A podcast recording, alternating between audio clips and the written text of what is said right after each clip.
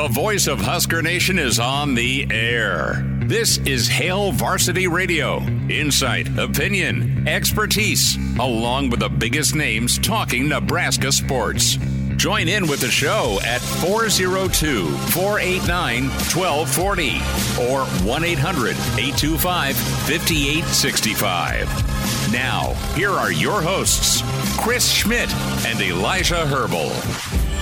Welcome to it. Great to be with you on a Wednesday. It's Hail Varsity. We're powered by Cornhead Lager. Chris Schmidt, Elijah Herbel is your digesting signing day part two. The book is closed on twenty twenty-four and some final gets for the Big Red. We'll highlight some of those fellas and uh, hear from Matt Rhule here this first segment. His presser got done about thirty minutes ago or so. Can dial us up and join us today on Hail Varsity at four eight nine, one two four oh or eight hundred, eight two five, five eight six five. Can watch the show, stream it on the Hail Varsity YouTube channel or Hail Varsity Radio Twitter. Give that handle a follow at HVarsity Radio. Can find Elijah at Herbal Essence and at Schmidt underscore radio for me. Can also follow us and find us along Facebook and different Twitter outlets and across the Hail Varsity Radio network. So we'll hear from Mike Babcock, get his take on some of the thoughts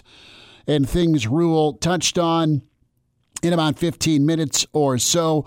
Connor Clark will join us from Evanston as he is on the call tonight with the student radio station K R N U, the Mighty ninety point three, as uh, Connor will be uh, intimidating those around him with his deep and Marlboro Red voice. Uh, so Connor will be on site for Nebraska Northwestern. Monster game tonight for both those programs. Uh, part of the signing class is Camden Cook, of course, son of Baltimore Ravens punter and now special teams uh, consultant with the Ravens. It is Super Bowl week, uh, and Sam's got some bling with the Ravens about ten years ago, an incredible uh, sixteen-plus year career with the Ravens. So we'll spend time with Sam Cook in hour two. Evan Bland checks in with us at five twenty-five, his take on signing day. So plenty of football, plenty of hoops, and we'll uh, tackle it all. Let's get the shout-outs going as we do our starting five, our first five in the stream. You want to hear your name or be a part of it, jump on, subscribe to Hail Varsity YouTube, and uh, be a part of our show each and every day that way. Also with the weekend edition that tends to fluctuate, but we try to be up and rolling at seven forty-five uh, every Saturday morning for you. So Anonymous checks in first. I should actually sign in once, so being first would mean something. Appreciate you, Anonymous. Brandon in at second. The art- artist formerly known as K G Kids for Life uh, checks in third. Matthew in at four. Jeff, tip your cap, you're five. Andrew uh, in at six. Patrick, seven. And Eric in at eight. We'll just round out our, our, our first and second team. Not that I'm uh, placing any of you, but you have it too deep is what I'm getting at for ten, uh, starting five. Brennan from Black Hills is in along with Eric and Tuck. Roger just misses, but Roger, thank you. Dion checks in as well. So that's kind of a, a, a Micro Machines opening segment. Forgive my speed, but time is of the essence, Elijah, because you've got some guys to highlight, man. A big-time finish for Nebraska on this cycle uh, where you have uh, Keona Wilhite that made his announcement at two thirty. Uh, because of that timeline, the presser got moved from eleven to three o'clock today. But which Keona, uh, made things fun for us over the past hour or which so. Which is fine, dude. We we just got, got busy with the old edit machine. Uh, Keona's in. That is nice. Amari Saunders is is uh, pretty big time as well. Former Wisconsin kid. Right, and, and and that is good for Nebraska. And, you know, another name to look at here for the Big Red um, is somebody that, that they've touched on, and there's so much to go through here. Um, I, I look at Nebraska, and they really do a good job homework-wise of, of fit, right? They go in, they look at, at the kids' competitive nature. That's super important. But they go and, and kind of circle and, and, and target needs, which is absolutely important here. We'll get and, to some comments here on, on Glenn Thomas, some clarification here on Sat and his role. Really, it's it's the same as it's always been, but, but Rule touches on a lot of things. And one quick note, correction on myself. Said Amari Sanders, former Wisconsin kid. Incorrect. I had that wrong. It's Kamir, uh, Kamir excuse me, Kamir Prescott. Prescott. Formerly committed to Wisconsin. Right. He's a safety. Uh, that's a kid I really like. Uh, a big pickup on uh, for Nebraska on National Signing Day. It's, it's his name along with Wilhite that are the two that really stand out to me as being potential impact guys. No, Prescott's a dude they really, really liked. And uh, without further ado, let's hear from Matt Rhule. He was asked about uh, Keona Wilhite out of the gate. And uh, here's his take on, on Wilhite and, and why you, you make room for a guy like Wilhite. You know, he's a unique situation in that he was going to Washington. You know, obviously college football's been turned on its head um, since uh, Coach Saban left and all the after effects. And so um, it was back on the market.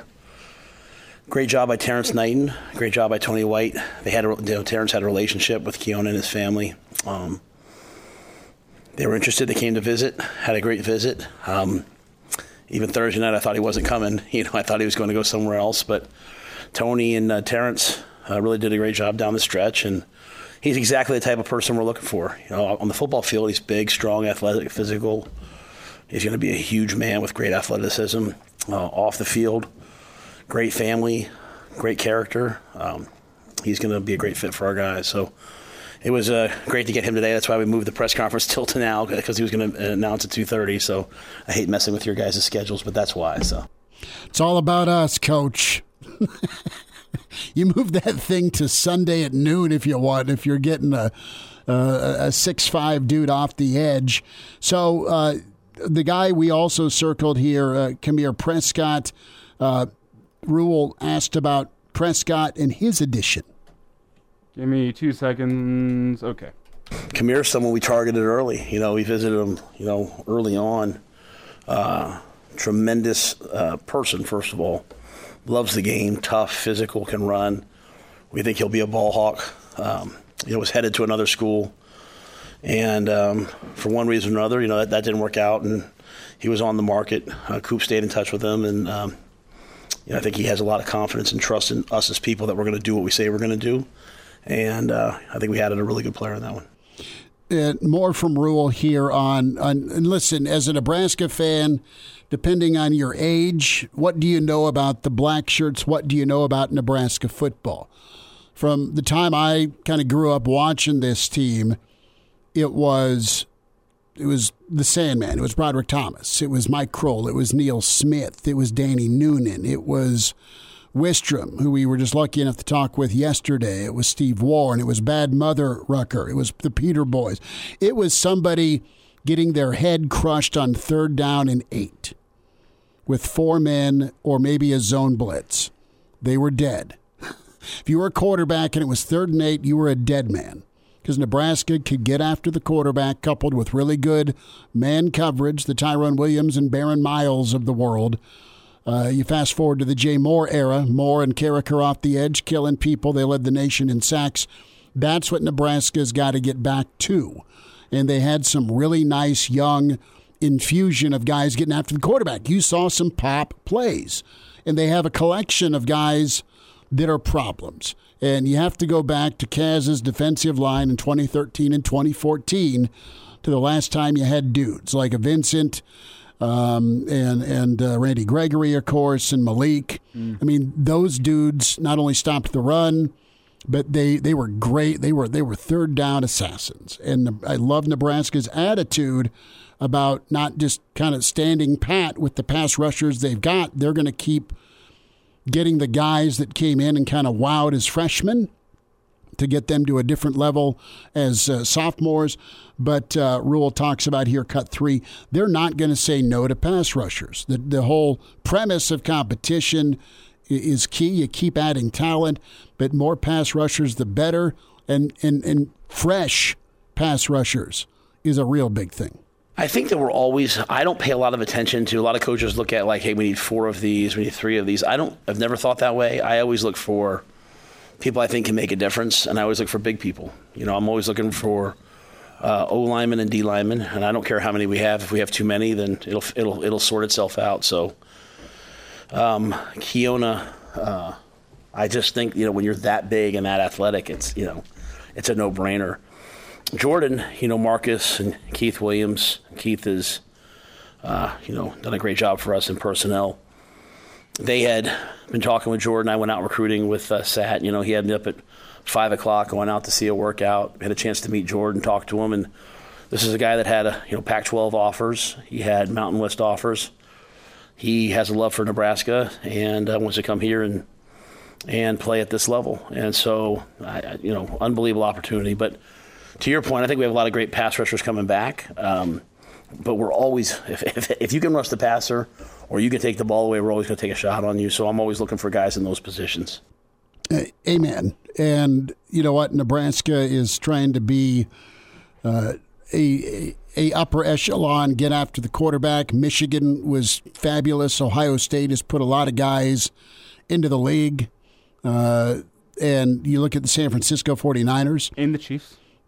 Well, the Chiefs, but I was going with the, the depth that San Francisco has, the collection of all-stars off the edge that they uh, they are going to try and, but, and be problems with on Sunday. I think it's a great example just to look at the Super Bowl and see both of these teams have pass rushers. Look at Chris Jones, what he's done for the he's Chiefs awesome. This year. Interior Karlaftis has been mm-hmm. pretty good for the Chiefs this year as well. The 49ers, they use their pass rush to help them get to the Super Bowl. It's one of those things that you just have to have in football with the, the direction football's moving. Everyone wanting to, to to throw the ball around, air it out. I know it's a little less so in the Big Ten, but it's still there. The the great trump card that you have, as we kind of talked about with, with Grant Wistrom yesterday, is getting after the quarterback and making him uncomfortable. If you leave your cornerbacks on islands all game long, eventually uh, a team with a, a a heartbeat of a passing attack is going to beat you. They're going to beat you deep. That is, unless you can get after their quarterback, make him uncomfortable, and instead of his first place, his eyes goes being downfield, reading the defense and understanding where he's going to go with the ball. It's looking at that front four, front five, front six, the guys coming after him. That's the the great equalizer on, on defense in order to slow down passing attacks, because whenever you have these high-flying passing attacks, eventually they're going to get theirs. You saw it with Maryland uh, in that game last year with Talia at the, the last drive, finally getting his, finally getting some space, being able to air it out downfield. And what does Maryland do? They go kick a game-winning field goal. Well, Nebraska's great trump card, the equalizer to that, would be getting after the passer, getting him to the ground, and not giving him time back there to go pick apart your defense. Big time. First and foremost, stop the run. Uh, let's talk Glenn Thomas. Here's Coach Rhule on the Glenn Thomas edition. Well, you know, I worked with Glenn. You know, Glenn was a difference maker for me at Temple. You know, Sat, at, at, you know, Sat was the O C. Um, really wanted to really wanted to get away from Sat coaching the quarterbacks and being the O C, and you know, because we're we're not an air raid offense, right? So intimate knowledge and experience in the run game and the play action game is really important for us. And so we hired Glenn there, and P J. Walker took off under his tutelage, and then he called it for me the last year. And then we went to Baylor and, and did a great job with the freshman and Charlie Brewer, and then had a chance to go call himself, and he did that. I just trust him. You know what I mean? I know that the quarterback's going to be well coached. I know I don't have to spend a lot of time worrying about those things. His assessment so far, you know, we'll start the cut-up process and all of that thus far. You know, um, this was in the works for many weeks before it happened. I just was obviously going to be respectful of the Steelers and Coach Tomlin, who I look up to. So we were, you know, I had talked to him, and he had watched us, and I asked him for some of his opinions on, you know, some of our guys, some of the portal guys. You know, hey, what do you think of this guy? What are the high school players? So in terms of a global, you know, deal, I think we all know we have to play better in a lot of areas on offense. Uh, the, the specific reasons for why, probably over the next couple of weeks as we get into it and we really sit down and watch it as a, a staff, uh, we'll have much better answers in terms of, hey, what can we do better here? What can we do better there? As of right now, it's been all kind of anecdotal. You know, hey, I see you guys changed the split on this. Hey, why are we doing this now? So, um, but he's an excellent coach. Great family. His two sons are excellent, excellent golfers. They're going to they bring a lot to the, uh, the country club circuit here in Nebraska, so watch out. And um, but most importantly, I, I know this, the quarterback's going to be really well coached. I need a dedicated guy to that spot. Do we have time for, for Sat, the, the, the declaration of him as play caller? Absolutely, we don't. How about scholarship quarterbacks? Do we? Okay, we'll squeeze that in. Do you have enough scholarship quarterbacks on the roster? I've always had three. I've never really had four very many times. I'd love to have four. Let me just start there. But I also understand this. If, you know, last spring we had six, and we had four four healthy. It's really hard to get the guys the reps that they need. So here's what I know. Heinrich needs reps to be the starting quarterback and win for us. Uh, Danny Kalin needs reps to be the starting quarterback and win for us. Dylan needs reps to be the starting quarterback and win for us. And they all deserve the right to go through that process. So this spring, I think having two, having three scholarship quarterbacks is ideal in that those guys can get a ton of reps, right? They're not sharing. They're not getting three reps in a rack and giving it to somebody else. They need reps and they need to practice. Going into the season, I would have, I would love to have a fourth person, um, but that's kind of the state of college football now, right? Um, full disclosure, you know, um, we understand that if we, if someone gets hurt or something happens, I'm sure there'll be guys in the portal in May. If we have a scholarship slot, we can always do that. But we're kind of, you know, we're kind of going all in um, on these guys. And along the way, a lot of people ask me, why didn't you get a one-year player? Like, I just, and maybe it'll happen for somebody else, I just don't know how we can win a championship starting a one-year player every year. So if it's Heinrich, then great. He's got a couple years left.